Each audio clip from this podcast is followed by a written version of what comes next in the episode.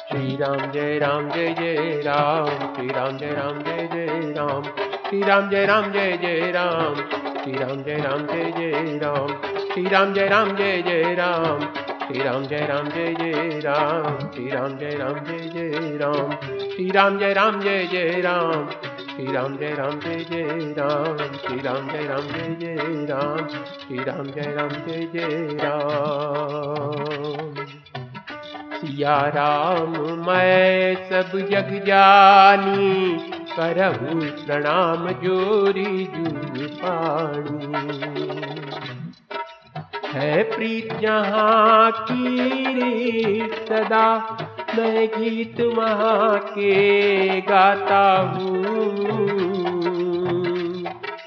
भारत का रहने वाला हूँ भारत की बात सुनाता हूँ। भारत का रहने वाला हूँ। भारत की बात सुनाता हूँ। श्री रामचरित मानस भावार्थ सहित भाग चौरानवे किशकिंदा कांड भाग छ प्रसंग गुफा में तपस्विनी के दर्शन, वानरों का समुद्र तट पर आना, संपाति से भेंट और बातचीत। लागी सय बुलाने, मिलन कहन मन हनुमान हनुमाना मरण चहत सब बिनु जल पाना। अर्थात इतने में ही सबको अत्यंत प्यास लगी, जिससे सब अत्यंत व्याकुल हो गए। किंतु जल कहीं नहीं मिला। घने जंगल में सब भुला गए। हनुमान जी ने मन में अनुमान किया कि जल पिए बिना सब लोग मरना ही चाहते हैं। चढ़ी गिरी शिखर चहू दिसी देखा भूमि बिबर एक कौतुक पेखा। चक्रबाक बक हंस उड़ाई बहुतक खग प्रदी सही ही माही। अर्थात उन्होंने पहाड़ की चोटी पर चढ़कर चारों ओर देखा तो पृथ्वी के अंदर एक गुफा में उन्हें एक कौतुक अर्थात आश्चर्य दिखाई दिया। उसके ऊपर चकवे, बगुले और हंस उड़ रहे हैं और बहुत से पक्षी उसमें प्रवेश कर रहे हैं। गिरते उतरी पवन सुत आवा सब कहूँ ले बिबर दिखावा। आगे के हनुमंत लीन्हा बैठे बिबर बिलम्बुन कीन्हा अर्थात पवन कुमार हनुमान जी पर्वत से उतर आए और सबको ले जाकर उन्होंने वह गुफा दिखलाई। सबने हनुमान जी को आगे कर लिया और वे गुफा में घुस गए। देर नहीं की दीख जाई उप बन बर सर विगसित बहु कंज मंदिर एक रुचिर बैठी नारी तब पुंजी। अर्थात अंदर जाकर उन्होंने एक उत्तम उपवन, अर्थात बगीचा और तालाब देखा, जिसमें बहुत से कमल खिले हुए हैं। वहीं एक सुंदर मंदिर है, जिसमें एक तपोमूर्ति स्त्री बैठी है। दूरी ते ताही सबनि सिरुनावा पूछे निज बितांत सुनावा। ही तब कहा करहु जल पाना खाऊ सुरस सुंदर फल नाना अर्थात दूर से ही सबने उसे सिर नवाया और पूछने पर अपना सब वृत्तांत कह सुनाया। तब उसने कहा, जलपान करो और भांति भांति के रसीले सुंदर फल खाओ। मजनु तीन मधुर फल खाए तासु निकट पुनी सब चली आए। ते सब आपनी कथा सुनाई, मैं अब जाब जहार गुराई अर्थात आज्ञा पाकर सबने स्नान किया, मीठे फल खाए और फिर सब उसके पास चले आए। तब उसने अपनी सब कथा कह सुनाई और कहा, मैं अब वहाँ जाऊँगी जहाँ श्री रघुनाथ जी हैं। नयन बिबरत हूँ सीतही पछिताहू नयन मूडी पुनी बे कहीं बीरा फाड़े सकल सिंधु के तीरा अर्थात तुम लोग आँखें मूंद लो और गुफा को छोड़कर बाहर आओ। तुम सीता जी को पा जाओगे। पछताओ नहीं, निराश नहीं हो। आँखें मूंद कर, फिर जब आँखें खोली तो सब वीर क्या देखते हैं कि सब समुद्र के तीर पर खड़े हैं। सुपुनी गई जहार गुना था जाई कमल पद नारे सीमा था नाना भांति विनयते ही कीनी अनपायनी भगति प्रभु दीनी अर्थात और वह स्वयं वहाँ गई जहाँ श्री रघुनाथ जी थे। उसने जाकर प्रभु के चरण कमलों में मस्तक नवाया और बहुत प्रकार से विनती की। प्रभु ने उसे अपनी अनपायनी अर्थात अचल भक्ति दी। बदरी बन कहू सो गई, प्रभु अज्ञा धरी उर धरी राम चरण जुग, जो बंदत जईस अर्थात प्रभु की आज्ञा सिर पर धारण कर और श्री राम जी के युगल चरणों को, जिनकी ब्रह्मा और महेश भी वंदना करते हैं, हृदय में धारण कर वह स्वयं प्रभा बद्री का श्रम को चली गई। यहाँ विचार ही कपि मन माही, बीती अवधि काज कछु नाही। सब मिली कहीं परस्पर बाता, बिनु सुधी लय करब का भ्राता। अर्थात यहाँ वानरगण मन में विचार कर रहे हैं कि अवधि तो बीत गई पर काम कुछ नहीं हुआ। सब मिलकर आपस में बात करने लगे कि, है भाई, अब तो सीता जी की खबर को लिए बिना लौट कर भी क्या करेंगे? कह अंगद लोचन भरी बारी तू प्रकार भई मृत्यु हमारी। इहान सुधि सीता कह पाई वहाँ गए मारी कपिराई अर्थात अंगद ने नेत्रों में जल भर कर कहा कि दोनों ही प्रकार से हमारी मृत्यु हुई। यहाँ तो सीता जी की सुध नहीं मिली और वहाँ जाने पर वानर राज सुग्रीव मार डालेंगे। पिता बधे पर मारत मोही, राखा राम निहोर न ओही पुनि पुनि अंगद कह सब पाही, मरण भयऊ कछु संशय नाही। अर्थात वे तो पिता के वध होने पर ही मुझे मार डालते। श्री राम जी ने ही मेरी रक्षा की। इसमें सुग्रीव का कोई ऐसा नहीं है। अंगद बार बार सबसे कह रहे हैं कि अब मरण हुआ। इसमें कुछ भी संदेह नहीं है। अंगद बचन सुन कपी वीरा बोली न सकही नयन बहनीरा। क्षण एक सोच मगन हो रहे उनियस बचन कहत सब भय। अर्थात वानर वीर अंगद के वचन सुनते हैं, किंतु कुछ बोल नहीं सकते। उनके नेत्रों से जल बह रहा है। एक क्षण के लिए सब सोच में मग्न हो रहे। फिर सब ऐसा वचन कहने लगे, हम सीता के सुदिली ने बीना, नहीं जे है जुबराज प्रबीना अस कही लवन सिंधु तट जाई, बैठे कपि सब नर्भ डसाई अर्थात, हे सुयोगी युवराज, हम लोग सीता जी की खोज लिए बिना नहीं लौटेंगे।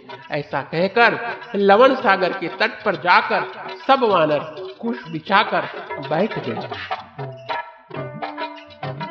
जामवंत अंगद दुख देखी कही कथा, उपदेश विशेषी।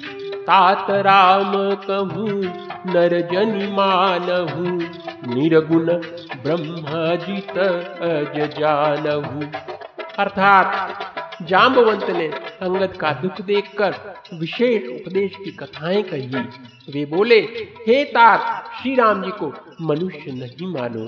उन्हें निर्गुण ब्रह्म, अजय और अजन्मा समझो। हम सब सेवक अति बड़ भागी संतत सगुण ब्रह्म अनुरागी। अर्थात हम सब सेवक अत्यंत बड़भागी हैं, जो निरंतर सगुण ब्रह्म श्री राम जी में प्रीति रखते हैं। निज इच्छा प्रभु अवतर सुर महा गो द्विजलागी सगुण उपासक संगत रही मोक्ष सब त्यागी। अर्थात देवता, पृथ्वी, गो और ब्राह्मणों के लिए प्रभु अपनी इच्छा से, अर्थात किसी कर्म बंधन से नहीं अवतार लेते हैं। वहाँ सगुणोपासक अर्थात भक्तगण, सालोक्य, सामीप्य सारूप्य सार्ष्टि और सायुज सब प्रकार के मोक्षों को त्याग कर उनकी सेवा में साथ रहते हैं। एहि विधि कथा कही बहु भांति गिरी कंदरा सुनी संपाती। बाहिर होई देखी बहु की सा, मुहि आहार जगदीसा अर्थात इस प्रकार जाम्बवान बहुत प्रकार से कथाएँ कह रहे हैं। उनकी बातें पर्वत की कंदरा में संपत्ति ने सुनी। बाहर निकलकर उसने बहुत से वानर देखे। तब वह बोला, जगदीश्वर ने मुझको घर बैठे बहुत सा आहार भेज दिया। आज सब ही कह वचन करऊं दिन हबु चले आहार बिनु मरऊं। कबहु न मिल भरी उदर आहारा, आज दीन विधि एक ही बारा। अर्थात आज इन सबको खा जाऊँगा। बहुत दिन बीत गए, भोजन के बिना मर रहा था। पेट पर भोजन कभी नहीं मिला। आज विधाता ने एक ही बार में बहुत सा भोजन दे दिया।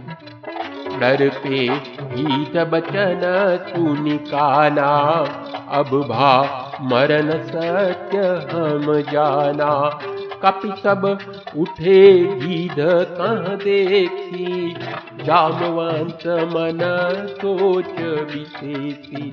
अर्थात गीत के वचन कानों से सुनते ही सब डर गए कि अब सचमुच ही मरना हो गया। यह हमने जान लिया। फिर उस गीत अर्थात संपाति को देखकर सब वानर उठ खड़े हुए। जाम्बवान के मन में विशेष सोच हुआ। कह अंगद विचारी मन माही धन्य जटायु सम को नाही राम काज कारण तनु त्यागी हरिपुर गय परम बड़ भागी अर्थात अंगद ने मन में विचार कर कहा, आहा, जटायु के समान धन्य कोई नहीं है। श्री राम जी के कार्य के लिए शरीर छोड़कर वह परम बड़भागी भगवान के परम धाम को चला गया। सुनि खग हर्ष शोक जूत बानी, आवा निकट कपिन भय तिनय भय करी पूछे जाई, कथा सकल तिन्हताही सुनाई। अर्थात हर्ष और शोक से युक्त वाणी, अर्थात समाचार सुनकर वह पक्षी संपाति वानरों के पास आया। वानर डर गए, उसको अभय करके अभय वचन देकर उसने पास जाकर जटायु का वृत्तांत पूछा। तब उन्होंने सारी कथा उसे कह सुनाई। सुनी संपाति बंधु के करनी, रघुपति महिमा बहु विधि बरनी। अर्थात भाई जटायु की करनी सुनकर संपाति ने बहुत प्रकार से श्री रघुनाथ जी की महिमा वर्णन की। मोहिले जाहू सिंधु तट, देऊ तिलांजलि ताई, बचन सहाय कर भी मैं पेहू खोजहू जाय। अर्थात उसने कहा, मुझे समुद्र के किनारे ले चलो। मैं जटायु को तिलांजलि दे दूँ। इस सेवा के बदले मैं तुम्हारी वचन से सहायता करूँगा। अर्थात सीता जी कहाँ है, सो बतला दूँगा। जिसे तुम खोज रहे हो, उसे पा जाओगे। अनुज क्रिया करी सागर तीरा कहीं निज कथा सुनहु कपिबीरा हम द्वौ बंधु प्रथम तरुणाई गगन गए रवि निकट उड़ाई। अर्थात समुद्र के तीर पर छोटे भाई जटायु की क्रिया, अर्थात श्राद्ध आदि करके संपाति अपनी कथा कहने लगा। हे वीरवानरो, सुनो, हम दोनों भाई उठती जवानी में एक बार आकाश में उड़कर सूर्य के निकट चले गए। तेजन सही सक तो फिर आवा मैं अभिमानी रवि नियरावा जरे पंख अति तेज पारा परिभूमि करी गोर चिकारा। अर्थात, वह जटायु तेज नहीं सह सका। इससे लौट आया, किंतु मैं अभिमानी था, इसलिए सूर्य के पास चला गया। अत्यंत अपार तेज से मेरे पंख जल गए। मैं बड़े ज़ोर से चीख मारकर ज़मीन पर गिर पड़ा। मुनि एक नाम चंद्रमा ओही लागी, दया देखी करी मोही बहु प्रकार ते ज्ञान सुनावा, देह जनित अभिमान छुड़ावा। अर्थात वहाँ चंद्रमा नाम के एक मुनि थे। मुझे देखकर उन्हें बड़ी दया लगी। उन्होंने बहुत प्रकार से मुझे ज्ञान सुनाया और मेरे देह जनित अर्थात देह संबंधी अभिमान को छुड़ा दिया। त्रेता ब्रह्म मनुज तनु धरी तासु नारी निशी चरपति हरि तासु खोज पठ प्रभु दूता नहीं मिले ते होब पुनीता। अर्थात उन्होंने कहा त्रेता युग में साक्षात पर ब्रह्म मनुष्य शरीर धारण करेंगे। उनकी स्त्री को राक्षसों का राजा हर ले जाएगा। उसकी खोज में प्रभु दूत भेजेंगे। उनसे मिलने पर तू पवित्र हो जाएगा।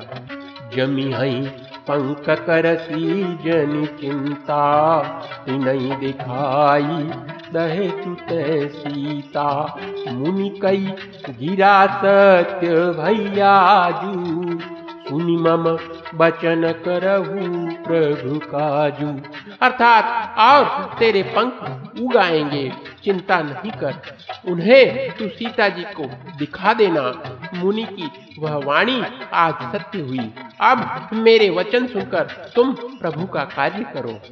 कूट ऊपर बस लंका, तहर रावण सहज असंका।